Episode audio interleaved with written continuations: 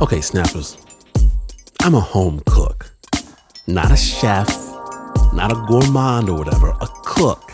I can throw down in the kitchen, and I'm all about feeding my people real food, real dinner. And there's COVID. This COVID's created a paradox. At first, everything was off the menu. Can't go to the restaurants, couldn't even find some of your favorite ingredients to cook. But then the farmers, they respond. The stuff they normally save for the high-end restaurants, for the guys wearing the chef hats, now they'll bring their stuff directly to you if you know where to look. Fancy mushrooms, high-altitude greens, the perfect peaches. You can even find your own butcher or contract with your local fisher person.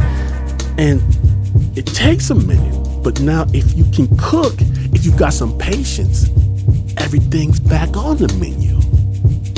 So I'm thinking it's a seafood type of day. And what was that fish I had last year in that place with that pepper sauce? Chilean sea bass. I see it listed on the website. They call it toothfish. And all I have to do is click. What could be better?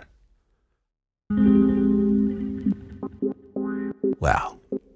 Today on Snap Judgment, the epic tale behind what is for dinner, we're calling it Chasing Thunder. My name is Glenn Washington. Strap your life jacket on tight because you're listening to Snap Judgment.